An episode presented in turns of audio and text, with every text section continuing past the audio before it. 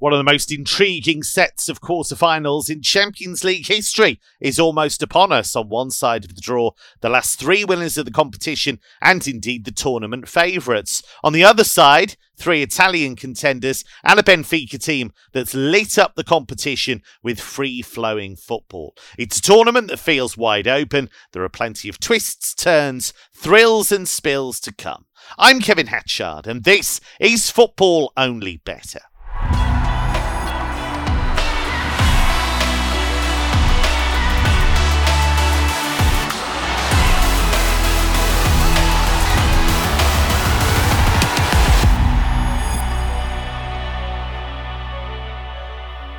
The big games require the big games. No, that doesn't make any sense. The big games require the big names. Why would the big games require the big games? That doesn't make any sense whatsoever. And as I contemplate the end of my career, I'll introduce the wonderful Mark O'Haire, who's wearing our captain's armband with pride. Mark, let's start with Pep Guardiola's reunion with his old club Bayern Munich and his old foe Thomas Tuchel. Bayern won their first game under Tuchel in Der Klassiker, but then they got themselves dumped out of the DFB Pokal by Freiburg.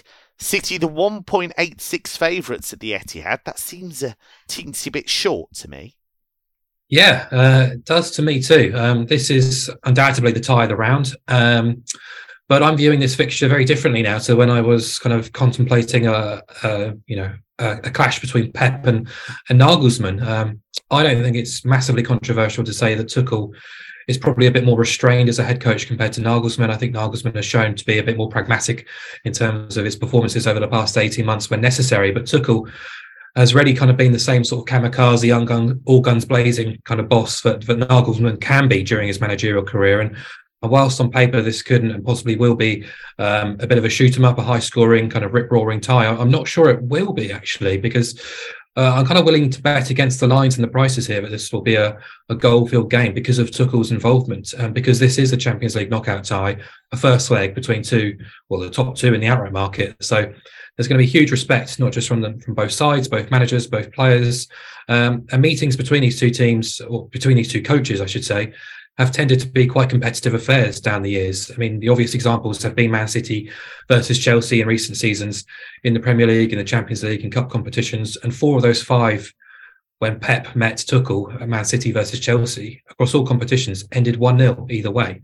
Uh, the only match in that sequence that didn't go over two and a half goals ended 2 1 to Chelsea and was a stoppage time winner as well. So uh, that was a game that kind of came hot on the heels of a, of a, Champions League knockout tie for Man City when they played PSG. So perhaps they're a bit laboured, a bit fatigued from that. So I can completely understand why the market is anticipating goals in this tie. But I just think backing under three goals at 186, I don't think you can go far wrong there. You require four goals or more for that bet to lose. And that's still quite a hefty total in a, in a Champions League quarter-final first leg tie. Um, I think we were probably all expecting a bit more bang out of the uh, the PSG Bayern tie over two legs. It never did really materialise. A lot of that was based on PSG's approach in the first leg, but you know, didn't really catch fire. Bayern chose to to control that tie over sort of the chaos that we've seen in previous campaigns under Nagelsmann. I think we'll see something very similar here too, because Pep will ultimately demand control of possession, control of the game, control of the tie as, as much as he possibly can. And I think Tuchel will possibly allow City to dominate the ball, but he'll have a plan in place then to and, a framework to try and do some damage against this Man City team. And and he's done it in the past. Really, he's got a really good record against Pep Guardiola, uh, whether it's with Dortmund or, or, with Chelsea or elsewhere. So um, I think he'll be kind of pleading for a bit of patience here. He's a smart guy. He won't want Bayern Munich to be out of the tie before the return leg. They surely won't be. They're too good to to be kind of uh, demolished by City at the Etihad. So, yeah, I'm just wondering whether to to, to oppose the goal line here because I think uh, under three goals does give you a bit more flexibility, uh, a bit more cushion. It's not going to be an enjoyable watch by any means because uh, you know all the star quality in, is in um, forward areas to both teams. But uh, yeah, I just think now that Tuchel's in charge, I kind of give Bayern more of an opportunity to land a blow here on Man City and as we've said year after year after year, is Pep Guardiola going to do something a little bit strange, a little bit out of the ordinary, as he did in that Champions League final when he met Thomas Tuchel and he lost 1 0? Wouldn't be a huge surprise if he did. But uh, yeah, if, if I had to choose between the two teams, I'd be backing something pro Bayern in the more traditional markets. But in terms of my bet selection, it will be under three goals.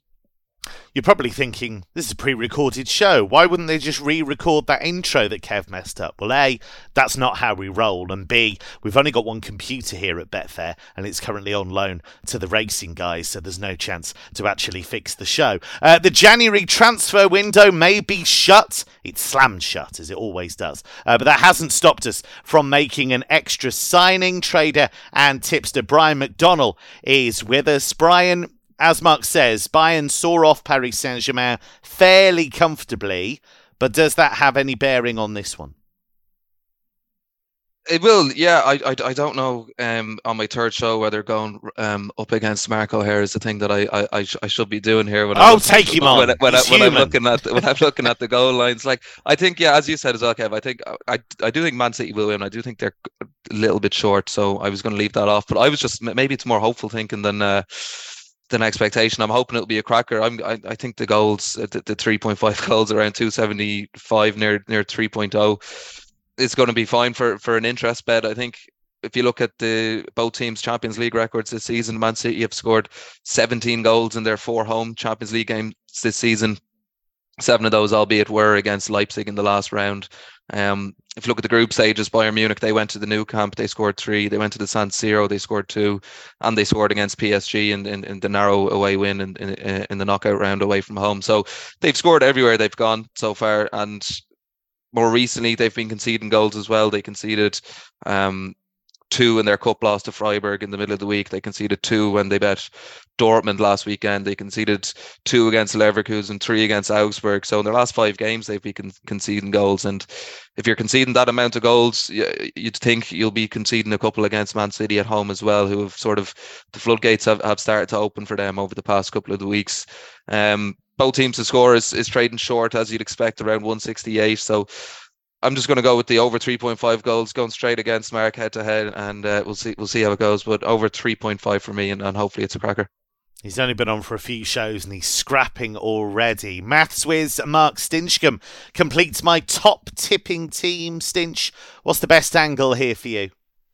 Yeah, um, you mentioned about the the Man City price. I'm wondering if it's assuming that Haaland doesn't or does or does play rather. Um, I'm wondering if uh, if he doesn't, then then it maybe becomes a lay. But I, I, think if maybe he, he does play, then I think maybe City are, are back at the prices. I think the the fantastic thing about this game is. Um, you can kind of, you know, all the data you've got, you can kind of almost throw it out of the window in a way from a Bayern perspective because you've only got two Thomas Tuchel games to go off. Um, and he's only been there two weeks, so it's like how much time will he have to implement his his style or whatever. But I think Bayern are a li- in a little bit of, of turmoil, both on and off the pitch. Really like you know, I think the the sacking of, of Nagelsmann, the way it was done, and, and all the stuff behind the scenes, I think was quite ugly. Um, and I, I, think we saw encapsulated quite well in his two games so far. You, you know, um, scoring four against Dortmund obviously helped very heavily by by Kobel to, to begin with. Uh, maybe that game plays out differently if, if that doesn't go in. Um, and then obviously the defeat against against Freiburg, who who aren't really they are obviously high up in Bundesliga, but their style of football doesn't really lend itself to to beating uh, to beating top teams. And they've played a lot of football this season, Freiburg, so that would have been a real big blow. So I just think the the volatility of Bayern, and and then if you kind of I think if you break it down, you know, Erling Haaland against Choupo-Moting, you got Ederson against Jan Sommer. Like I know Jan Sommer's a good a good backup, but he's I don't think he's I think I think it's Europa League. He's not Champions League. How so, very dare you! I won't. I won't I know, I know you, slander on this show. Thank you it's very only, much. It's only when comparing him to Ederson. Um, I just think there's you know there's different levels there, and the way City swept Liverpool aside with without Haaland and without Foden, we should mention as well. I think um, if one of those two, I think if I think if Haaland is back, I, I think then City are a, an even bigger weapon. You know, Mane's not fired for Bayern. I know he struggled with injuries as well.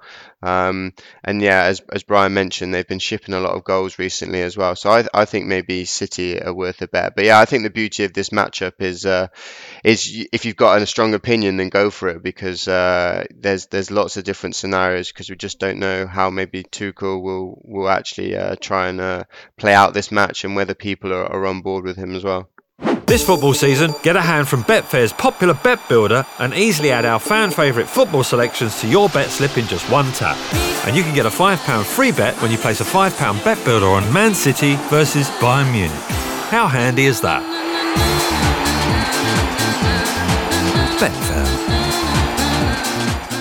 Opt-in required. Max £5 free bet builder valid 72 hours. Minimum combined odds. Terms and conditions apply. 18 plus begambleaware.org.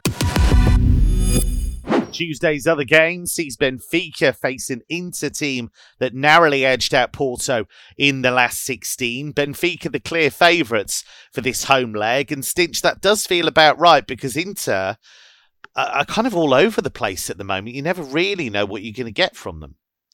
Yeah, I, I would agree, but I do think Benfica are maybe a bit short here at, uh, at 11 to 10. You know, this is a Champions League quarter final. Um, I don't want to go too sort of stereotypical, but you know, Italian teams generally do kind of shut try and shut things down. Um, first leg, as we know, generally tends to be tight. I think that's sort of factored in with the the over under odds. You know, under two and a half goals is is at eight to thirteen. So the market is expecting a low scoring game. So I think it's a little bit unfair that Benfica are, are so short. You know, generally the the lower the score in the game, the more the draw comes into play, and the and the two teams are, are pushed out to, to larger prices. Um, Benfica will be coming into this on the on the back of the game against Porto as well. You know, it's not a game in terms of the title race, but you know, there's always pride at stake. So I think they'll they will expend some some energy there. Um, and Inter have obviously already been to Portugal in the previous round and, and kept Porto to to a nil-nil. Um, so I think that they're capable of, of locking the game down again. So I think um, backing into double chance around about four to five if you if you lay Benfica on the exchange, I think that would be the, the way to go for me. I just as much as you could maybe argue that Benfica are the better team or, or in the better form right now, I, I think they're too short based based on everything that we know. Mark, this is the old Joao Mario special, isn't it? He's getting tons of goals. We backing him to do something? Uh, there's no prices yet, but um, yeah, I, I, would expect him to be a, a, very important player for Benfica if they are to get a result here.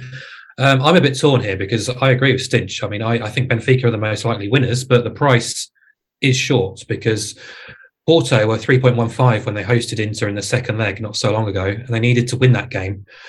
Uh, Benfica, what 2.25 in the exchange to win? That's a big, big difference. And if you look at the prices ahead of or going into that game on Friday when Benfica play Porto, Benfica are a smidgen of odds on on the exchange at home to Porto. So the market knows that they're the better team, but that's a that's a big, big difference even so. So um, I am feeling a little bit shortchanged because I, I, did sort of outline this match and I really wanted to be a Benfica and and find a really nice price, but it's not going to happen, unfortunately. So you have to sort of delve around and find something a bit different.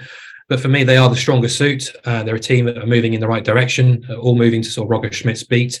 A tremendous record in Lisbon so far this season. Only PSG and Sporting have avoided defeat there this season. There's no obvious injury or illness issues afflicting them. And you compare it with Inter, who just do not look like a united group at the minute. Um, speculation rife now about Inzaghi's future.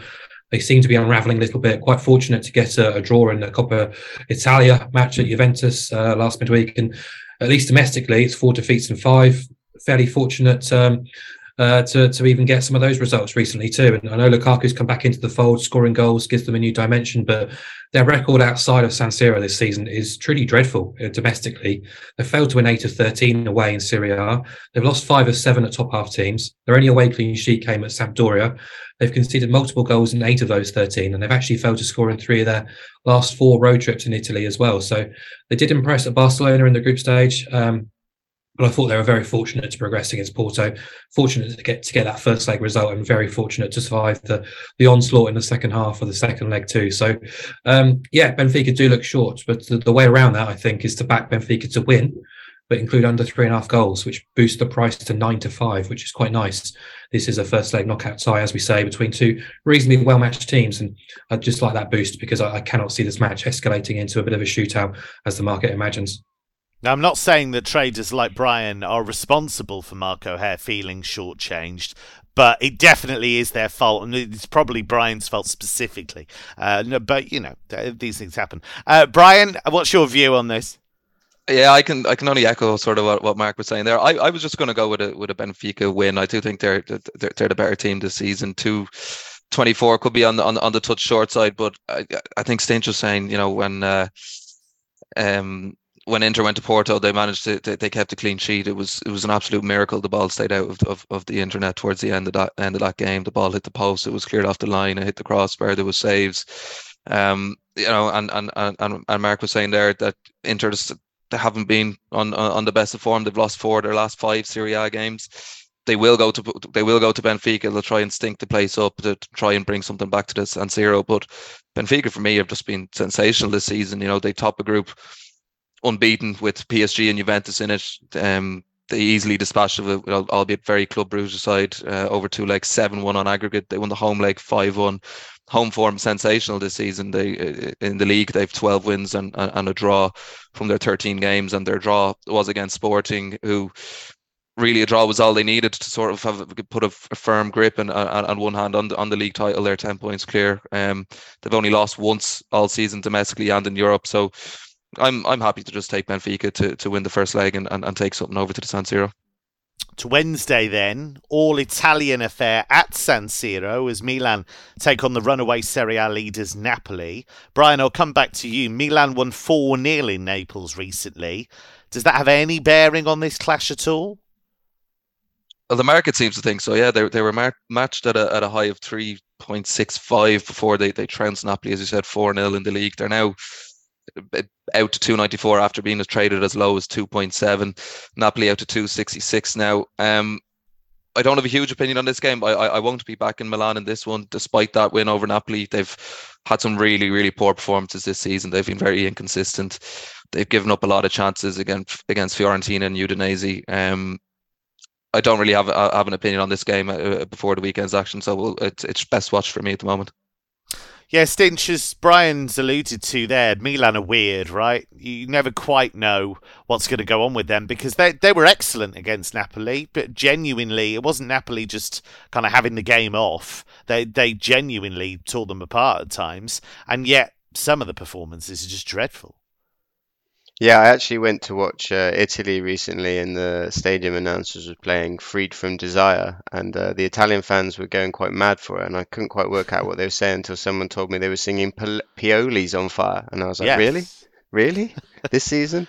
And then were they worried that, that, he was actually on fire, and we were just kind of looking around for. But then they put that uh, victory in at, uh, at, at Naples. I think if you've got someone like Rafael Leao who I don't want to say Ballon d'Or esque winner, but I think he could be, you know, maybe top ten uh, during his career in terms of players in in the world. I think you've always always got a chance. I'm not too worried about who wins this game. I thought, despite it's a first leg Champions League tie, I thought the overs looked quite attractive because it's chalked up as 11 to 10 for overs. So again, the market's expecting a, a low scoring game, and I just think with Napoli, they don't know any other way to play other than attack. Um, yeah. You know, we've had two games this season, 4 0, and Napoli won the, the reverse fixture 2 1. You look at Napoli in the Champions League, and obviously they're, they're now second favourites to win on the sports book because the, the way the draw has been made with them on the uh, same side as Benfica and Inter, and have stayed away from Man City, Bayern, Real Madrid, and Chelsea. Uh, so I think, you know, for them, rather than AC Milan probably want to make this into a one-legged match. That would be ideal for them, you know, because volatility, variance comes into play. When you have two legs, generally the better team ends up going through. So I think Nap best best action for Napoli will be just to attack and say, look, we know over 180 minutes we are better than you at attacking. Ultimately, we'll win. Um, and you know, look at Napoli in the Champions League. I think that's what they've showed. There's been 31 goals in their their eight Champions League games, which is just not short of, of four per game. And all I'm kind of asking for is, will we see three? Um, and I'm actually going to go for over 2.25 goals, which is just short of even. So. Um, even if there's if even if there's only two, I'll still get half my money back. Um, a doubt, but I still think it's a bet because of the line. If it was, if the line was say, I don't know, 10 to 11 the pair on over under 2.5 and I know Osimhen's not going to play, yeah, I'm happy to give it a swerve and be sensible. But the line at 2.25 I think is too good not to attack. Mark, is that the way you would see it too? Goals on the menu here? Um, there may well be, but I, I want to be with Napoli. Um, just a, a, fascinating fixture because of what happened between the two teams just a matter of weeks ago. The 4 0, uh, Spalletti said, you know, the result wasn't harsh on his team, as you quite rightly said, Kev. Milan fully deserved it, took advantage of the open spaces, played on the counter attack and, and, transitions, created five big chances from about 38% ball possession, uh, just tore them to shreds when they went forward, really, and, and deservedly got the win. Um, obviously, Osimhen was missing in that match, um, wouldn't have made a, a, huge difference, I don't think, to the final outcome, but you want him to be fit and available for this. I think we'll get more news about that in the coming days. Um, but yeah, that, that result kind of continued a weird trend between these two teams. The last six games, between the pair have been won by the away side. Um, so obviously, if you if you think that way, it's advantage Napoli this time around. But um, you kind of want to, to wait until the team news is a bit more confirmed, and you want Osimhen on your team. But I just think Napoli off a zero start on the Asian handicap, the same as the draw no bet at 1.89. That's fair enough to me. Um, just gives you a little bit of protection against the draw. Um, it's worth saying though that Milan were the better team when actually losing the reverse game back in September 2-1 at San Siro as well. They had 22 shots that day, and the XG was 2.6 to 1.1 in their favour. Um, but I just think, um, yeah, perhaps psychologically, the fact that they d- delivered that blow to, to, Napoli just a few weeks ago will give Napoli a, a massive kind of uh, wake up call, if you like. Um, I think there's probably more likelihood they'll play with even more intensity, even be be more eager to set the record straight and gain a bit of revenge. Really, um, I think perhaps the four 0 was perhaps the worst thing to happen for for for Milan actually in that match coming into this game because uh, the shock factor is gone. Um, I think the difference is they did go back to to four two three one in that match. They played with real intensity, real belief. Rafael Leao was a real menace. The first time he's really sort of stepped up and played consistently well for, for quite some time too. So they do have the players to step up and compete here, but. Um, over the course of the whole campaign, we've seen Napoli's not just trajectory, but their consistency to play at a high standard, much, much more reliable than anything close that Milan can match either. So I just think they're much more trustworthy, and I think they're top level. Even if Osman Osimhen was missing, I think there's enough players elsewhere to step up to the step up to the plate and, and get a result here. So yeah, I'd be pro Napoli at the prices. We're making a few changes to our great daily offers here at Betfair. You now have to opt into promotions to enjoy the rewards available on the Sportsbook and Exchange. You can opt in quickly and easily by clicking a promotional banner or going straight to the promotions page and clicking opt in. There's a step by step guide on betting.betfair.com. Real Madrid were frighteningly good in their 4 0 win at Barcelona in the Copa del Rey semi finals. Odds on as they take on a chaotic Chelsea. Uh, and Mark, part of Real Madrid's incredible run to win the tournament last season was an amazing comeback against Chelsea. That incredible uh, Luka Modric outside of the boot pass, that volley on the run from Rodrygo it does feel like Real Madrid are in an even better place now, and Chelsea in a much worse place. Yes, definitely. Um, I did find this quite tricky, actually, and it, it really shouldn't be because you fully expect Real Madrid to win, as the market does. They're, they're down to 1.76 on the exchange, which is which is quite short. I thought actually. Um, I thought they might be closer to about 1.9, and the price has been dropping. But their only defeats at home so far this season have come against Barcelona. Defensively, they have been quite strong at the Bernabeu as well. We've seen them overcome Liverpool with room to spare, uh, even if that first leg was was quite bizarre, really, scoring five goals from just nine shots. But that's what they've been doing, um, just efficiently effective over the last couple of years under Ancelotti.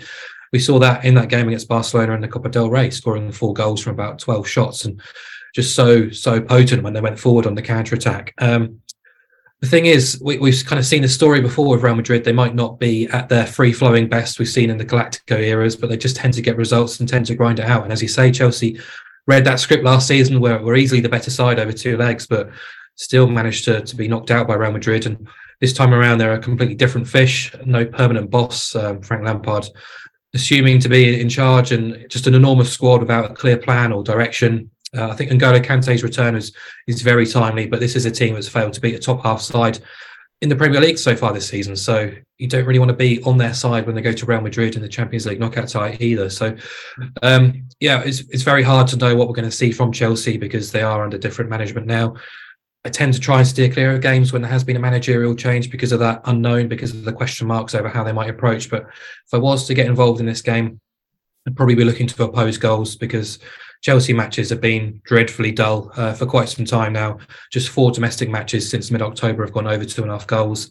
It is a, as we keep saying, a Champions League knockout tie. First leg affair as well. I'd be surprised if Chelsea went front foot here and tried to match Real Madrid in any sort of way they might want to try and stay in the tie and, and take them back to Stamford Bridge and, and, give it a go. They'll be well aware of the pace and and the ability of Vinicius Junior, who has been absolutely outrageous so far this season. Benzema's come back with, with unbelievable form since the international break as well. Um, Rodrygo's just improving week by week as well. So it's very hard to be pro Chelsea, but also very hard, I think, to be looking towards a goal heavy game either. So perhaps a way into this tie is to is to match up Real Madrid alongside something like under three and a half goals, and you get that price boosted on Madrid to win to something more palatable. Yeah, Brian, it'd be hard to back Chelsea with any kind of confidence, wouldn't it? They've got the individual quality and they played pretty well against Dortmund over two legs, but this is a big step up against Real Madrid.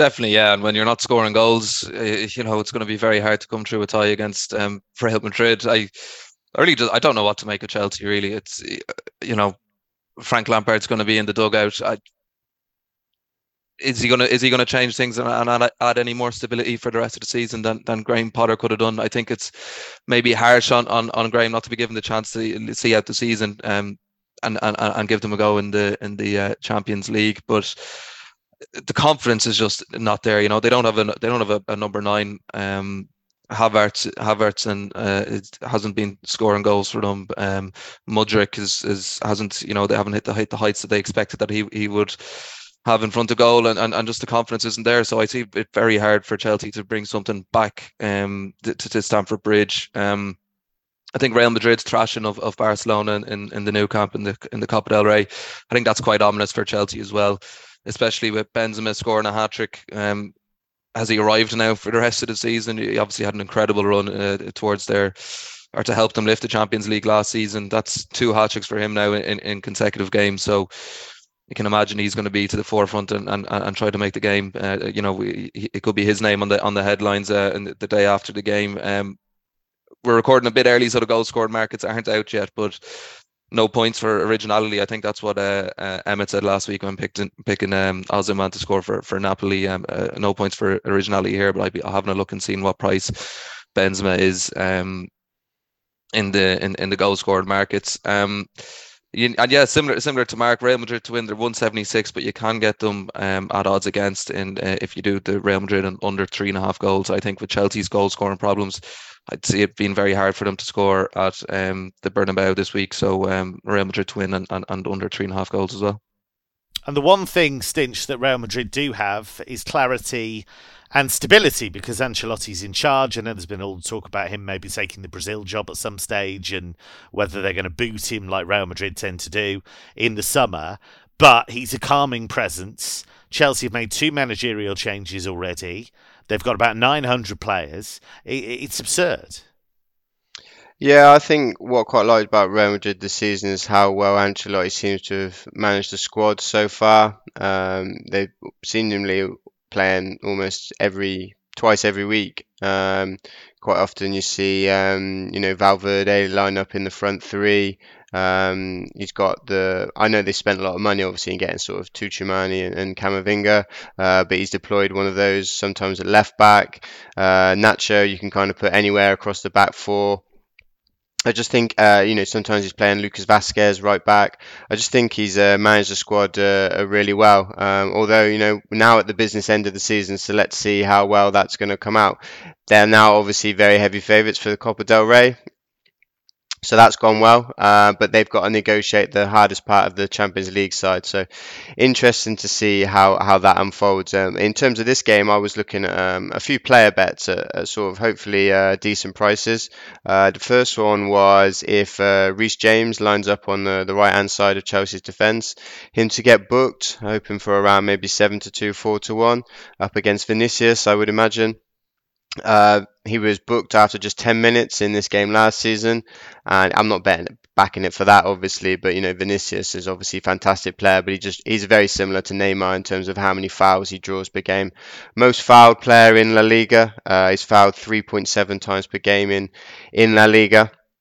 So yeah, back in uh, Reece James to be carded, and also if Chelsea line up in a in a wing back system, the the other right sided player. So last time Reece James played on on the right side of the three, but I imagine he'll be deployed as a wing back. So if it's say Koulibaly at the, the right side, Calamitous Koulibaly, uh, sorry Koulibaly Koulibaly, um, him in a double with Reece James, probably get double figure price there. I think that'd be quite fun.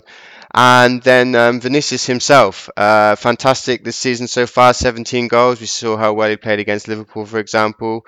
But he is uh, racking up a lot of yellows himself, 13 yellows. Um, so I think you could maybe back him to score and be carded as he does get frustrated sometimes. Um, sort of maybe around the sort of six to one uh, mark. I think that would be quite a nice bet as well. Manchester United take on Sevilla in the Europa League. Yes, this is Sevilla's competition, uh, but they are not the team they have been in recent seasons. They have improved slightly under veteran coach Jose Luis Mendilibar, but they are still in relegation danger. And Brian, there does seem to me to be quite a big quality gap here. There is, yeah, obviously. Um, the prices would suggest that anyway. 141 on the exchange for Man United, which is is too short for me. And uh, I don't think any Man United fans will be happy with me. Two shows in a row after on the Saturday show, I uh, I, I laid Man United as well on the on the exchange. But as you said, Sevilla they've been poor uh, uh, all season. They're only four points clear of the relegation zone in La Liga. So you'd imagine that is their main aim this season is just to stay up and and, and, and then reset and go again next season. Um, I just won't be putting Man United in. And if if some of our listeners are putting on a, a Thursday night acca or anything at 136 on the sports book. It's just not for me. Sevilla, Europa League specialists. Um, they've played Man United three times in European competition and they haven't lost once as well. Um, United going well in, in, in their top four race and, and look, they favourites for a reason, that price for a reason. They probably can't come through the game, but I wouldn't be it wouldn't be a major shock if uh, if Sevilla sp- spring a surprise in the first leg. So um, I'm just going to lay lay Man United on the exchange at, at 141. Stinch, we've just seen Manchester United beat Betis over two legs. I know Betis missed some pretty big chances over those two legs, but you'd say that Betis is significantly better than Sevilla this season. So is that any kind of guide for us? Potentially, I think the prices are obviously United massive favourites as they were against Betis, but I think it might be a different style of match. I think Betis can be a little bit kamikaze, um, whereas Sevilla, as, as, Brian mentioned, are struggling massively this season. So uh, a lack of quality, and I think that probably leads to, to them probably not playing on the offensive. I agree, though. I think United do look short at four to eleven. Um, unfortunately, we've only got sort of one game to go off for for Mendilibar, which was a two 0 win at, at Cadiz, but if you look at the sort of underlying numbers, they were outshot and, and they gave up half of the ball to a side with the second worst possession in the league. So for me, that does that's that's a little bit alarm bells, but I guess at this stage, it's just points that matter in a relegation battle.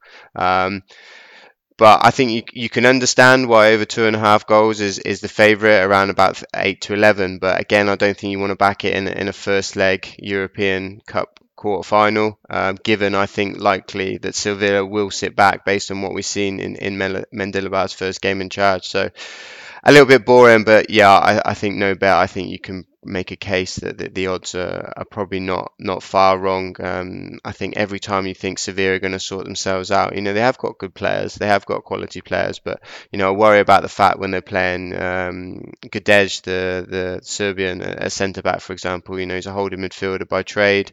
You look at the likes of uh, Marcos Acuna. Uh, you know they pick up yellow cards for fun, and I, I worry that ill discipline could cost them, and, and they might even get sort of a, a red card there, and United take advantage in the first leg. Mark, anything for you here? Uh, I find it difficult to be honest. Um, just looking at the prices, you know, Man United around 1.4 on the exchange.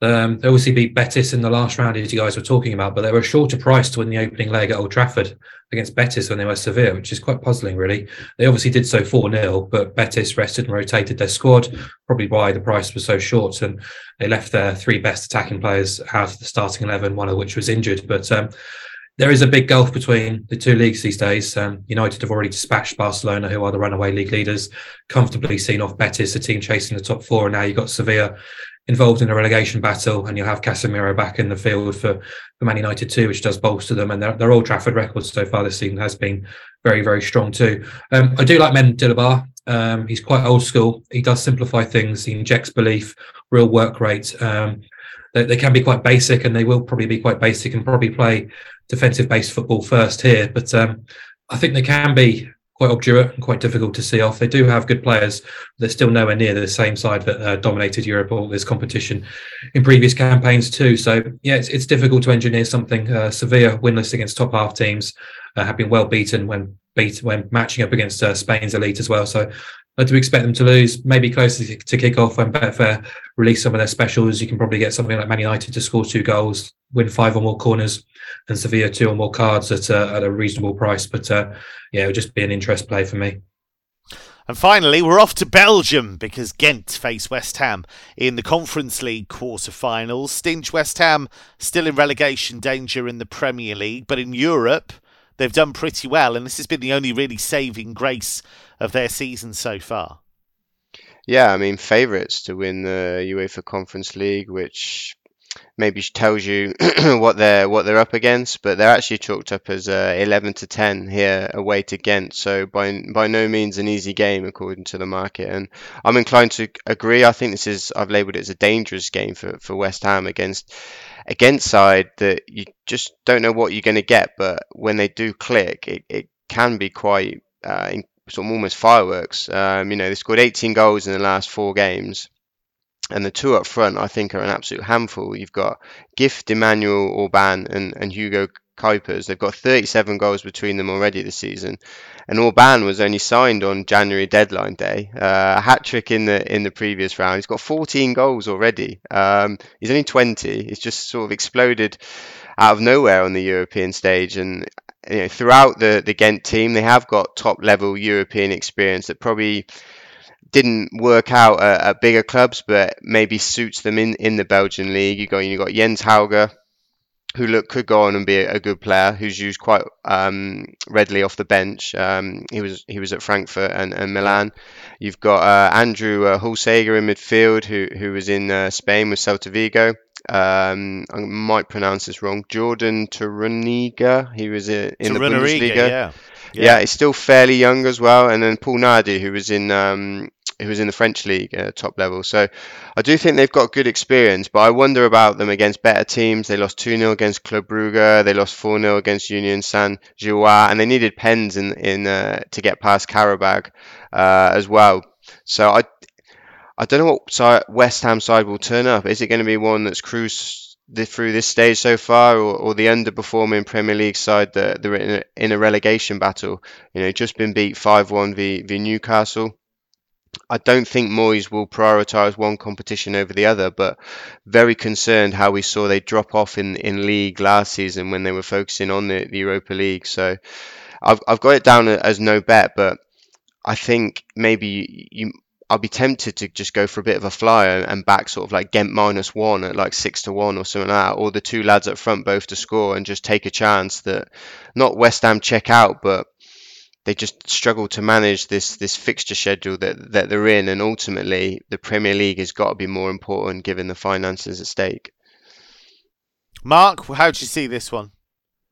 Similar, really. Uh, feels like a dangerous match. I don't really want to get involved in West Ham at those prices. Um, David Moyes has said and been quite firm, really, in his press dealings, saying that the competition is something they, they are looking to try and win. Uh, they see West Ham winning a European trophy is something to, to be proud about. Um, they're looking to try and take the competition seriously, and we've seen that in their results. Even if they haven't always fielded a, a first choice eleven, they haven't had to really because the quality of the squad is is superior to most of the opponents they've played. But um, yeah, the, obviously the relegation picture is is starting to heat up, and uh, I think they've got Arsenal immediately after this match at the weekend, which is clearly a, a, much more difficult test. So I wouldn't be too surprised if there was a bit of rotation on show here. But uh, Stinch is right; you know, the, the players up front for Ghent have got uh, real ability, um, but it's just my my concern really is their their ability to match the best teams domestically. They've lost all five matches against the top three. So how they're going to fare against West Ham? Uh, they were held at home to Başakşehir, held at home by Qarabag, beaten uh, by Djurgården earlier this season as well. So not the kind of track record to be fearing from a West Ham perspective, but well aware that there are players in that squad who can make a difference too. So West Ham have beaten Anderlecht home and away already this season. Anderlecht nowhere near the same side they used to be in Belgium football in recent campaigns. So yeah, just a, a lot of question marks here. If I was to get involved, perhaps both teams to score would be the way because uh, I wouldn't be too surprised to see Ghent get on the score sheet judging how West Ham have defended in recent weeks, I mean, the game against Newcastle, I don't think I've seen four more atrocious goals to be conceded in a Premier League match for for quite some time, and they ended up conceding five as well. So, um, yeah, the the bigger picture, I think, uh, here West Ham makes them vulnerable. Yeah, Brian, it feels like a game that could have goals. Yeah, I just don't know. I, would I'd wait until the lineups are announced because I just I know David Moyes has said that they want to win the tournament. That was a couple of weeks ago, or last week even. It was before. They're obviously trounced five one against Newcastle during the week, and it just has to be a distraction. I think the Conference League now, like the main aim, has to be staying up, and you know, make no mistake about it, they're definitely in a, a, a big relegation battle. Um, West Ham, um, as Mark said, they're home to Arsenal on the on on Sunday. Um, and after the second leg, they're going to have a relegation six pointer against Bournemouth as well. So I can't see how they're going to go full strength. So I would wait for for lineups to be announced in this one um, for both games before having a bet. But I'd I'm leaning towards just Ghent to qualify at about 4.0. There's not a whole amount on the exchange at the moment, but I think that's I think that can you can you can have a small play on on on Ghent to qualify. Um, just with West Ham, I think they're going to have to rotate. I can't I can't imagine they're going to go full strength. But again, I'd wait till an hour, 15 minutes before kickoff, um, and wait until I see the team sheets before having a, a play on this one. Well, that's all we have time for on this edition of Football Only Bettor. Please do remember to gamble responsibly. Lots of other excellent shows on the Betfair network, including Golf Only Bettor, Cricket Only Bettor, and Racing Only Bettor as well. And lots of good preview content on our website, betting.betfair.com. From Brian, from Stinch, from Mark, and from me, it's goodbye for now.